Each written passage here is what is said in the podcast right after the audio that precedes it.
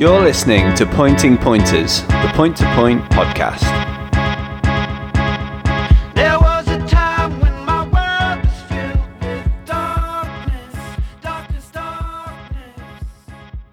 Hello, and welcome to another episode of Pointing Pointers. Sorry I didn't manage to do an episode last week. I was up in Northumberland for a few days having a bit of a half term break, and as many of you know, um, it's not quite as straightforward as it sounds, so didn't quite manage to uh, to get an episode done. Apologies for that.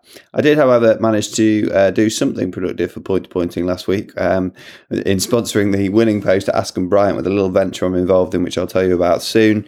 Um, and got up to the course Sunday morning at the crack of dawn. Um, it looked glorious. Uh, put some banners up, etc., and had to uh, go on my merry way. But uh, apparently, racing was fantastic, and there was lots through the gate. So good on them, um, and well done to all involved. Um, some fantastic racing this weekend in Prospect across four grounds. Uh, just hoping that uh, the going description remains good and and we don't see the word firm starting to creep in as we get updates today. Um, but I'm sure around the country there is lots of people doing lots of hard work to make sure that's the case. And so all power to them, and and hopefully we get some uh, some decent racing ground across the country this weekend. Without further ado, here is another short but sweet episode um, where we speak to some pundits, some jockeys, and some trainers about their horses and the general state of the nation. So, hope you're well this Friday, and I hope you enjoy the next 10 or so minutes. Amber Jackson Fennell, I was intrigued to see you ride and win on Cousin Pascal for Joe O'Shea the other day. Um, brilliant horse, much loved by the public and punters and the pointing community alike. Uh, alike. But uh, wonder what kind of feel he gave you. It's a very special feeling riding a horse of his caliber who has achieved what he has achieved. He's very special to a lot of people, and I'm very lucky to ride him at this point in my career. The race went to plan itself. The aim was for him to enjoy himself, and he did exactly that. He travelled well, he jumped superbly, and he quickened off the home bend nicely and won comfortably. And it's real credit to the team at home to get him back in top form. Charlie Poste, you're a thinking man. What are we going to do about the world getting hotter and the ground getting harder and racing horses on it? Just a nice, simple question for you there, Charlie. Any thoughts? Welcome. All entries this weekend have held up pretty bloody well, all things considered, uh, with some of the tracks in question and, and the way the ground is looking. Um, I mean, I think it does level itself out. So I'd imagine, hopefully, we will have a probably significantly wetter spring, maybe than normal. But the the problem, I suppose, from our sports point of view and funding, is yeah, tracks are going to have to start looking to water earlier in the season, I presume, because I'd say the factor is different to rules courses. They're all on beautiful fresh turf that hasn't been watered all the su- all through the summer for flat racing or summer jumping, so it's certainly way more receptive to any rainfall it does get, and and certainly it, it seems to run through it more than say it would on a rules track that's been watered all summer. So it's a tricky one, um, but I also have complete sympathy for trainers at the moment that aren't willing to risk their horse at this stage of the year on quick ground. I mean, it kind of drives me mad and baffles me when people are trying to use the fact Charing's been called off and stuff like that as a sign, or Horse Heath's low runners the other weekend as a sign of the decline of point to pointing, which I just think is completely unjust. When you're looking at Newbury having walkovers, I think it's plain for everyone to see that it's the the ground that is the the the huge issue here at, at this time of year, rather than any support, positive or negative, for point to pointing and, and the impact it's going to have on its future. Jack Andrews, uh, you rode another treble at the weekend. Has riding under rules for the best part of the season made you better? Or has it just made you hungrier to come back and try and dominate this season? Has riding under rules made me better? Um, I suppose you probably have to say yes because um, it's more experience, and, and I think any experience is good. Um, riding against top class jockeys and obviously riding a better caliber of horse in some races um, can only be a good thing to your riding. Um, I don't know whether that's made me ride better or what, or I just probably feel like I've been lucky and I've been in the right place and got on the right horses this season so far, and uh, fingers crossed I can carry it on. Chris Barber, hope you're well. I've got a couple of questions for this week's podcast. Hope you don't mind. Um, it was a very good week for you last week, and um, you must have been really pleased with the win of Imperial Dene in the uh, Badbury Rings Maiden last Sunday. Um, can you tell us, please, where he heads sales wise? And you must have also been massively pleased with the win of famous Clermont in the uh, in the Walrus the other day. Um, a really taking performance, and uh, wondered what his spring targets might be.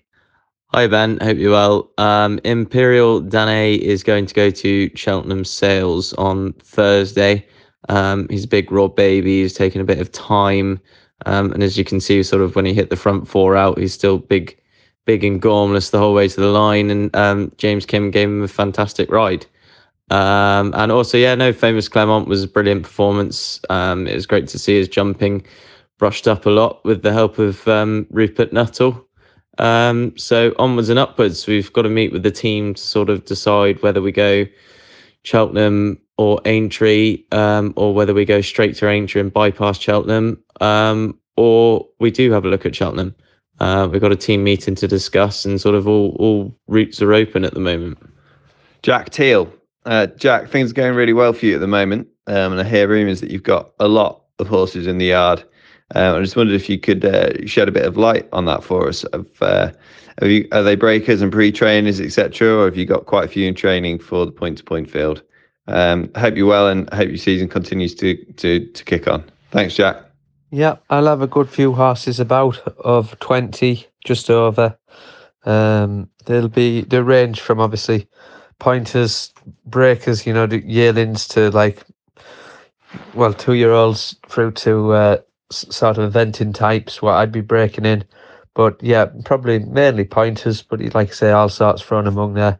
Um, obviously, just a bit frustrating at the moment how uh, I've done a good job of breaking my ankle, but uh, I have a few plenty of lads in willing to step in and help out uh, of the riding wise, so so that's good.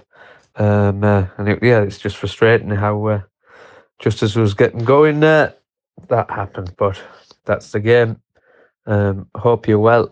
Um, and yeah, looking forward to getting a few of these horses out. Um, thanks. Bye. John Barlow. I sent you a message on this very platform before the Brocklesby meeting about the whistleblower's chances, and now I know why you ignored me because he romped to victory. Well, it was it was a, it was a short head, I suppose you could say, or at least a head, but uh, he won what was a very competitive race in very taking style, and you must be delighted. Um, tell us a bit about it. Hi Ben. Yeah, delighted. Uh, whistleblower won at Brocklesby. Um, yeah, looked a really good race on the paper um, beforehand. Um, so yeah, I'm sorry I didn't tip him up for you. Uh, um, yeah, it was uh, you know seven horses turned up. That I think most of them looked pretty much dangerous. Um, I was just having a look to see that there was 26 point to point winners between them. So, you know, between them all, they won 26 point to point. So, you know, it's a very strong field of seven. Um, and, you know, like you could see by the way they finished, you know, you could throw a blanket over them. I think it was like 10 lengths between first and last. So, yeah, no, um, yeah, delighted that Whistleblower won. Um, yeah, jumped out in front, um, went a nice gallop, jumped really, really well. Ears pricked the whole way. Uh, Paddy gave him a really good ride, and uh, I just I just really enjoyed seeing him wing three out and uh, had the field under pressure. And um, yeah, he stuck to his task really well. Stayed on nicely. How to get away nearly took it off him on the line. I'd say he probably would have done. Um, probably another ten felt he'd have probably taken it off him. Um, so yeah, it was a good race. Um, and I think he's shown he's you know he's a very smart horse going forwards. Um, you know he's won twice at the track there now. Uh, a year ago, he won on soft ground with Alice Stevens, and uh, this year he's won on good ground with Paddy. So yeah, I think he bodes well going forward for him this season. Um, yeah, so absolutely delighted and delighted for the owner as well. Well, there we have it. I was there that day, um, and it was a very hot race, and it was an impressive win. Um, so interesting to see where the whistleblower goes next. Um, absolutely fuming that John didn't tell me it was going to win. Um, but I did manage to have a small bet in the betting ring before racing to make up for it. Anyway, um, hope you've enjoyed this week's episode, and um, we will catch up again, no doubt, this time next week.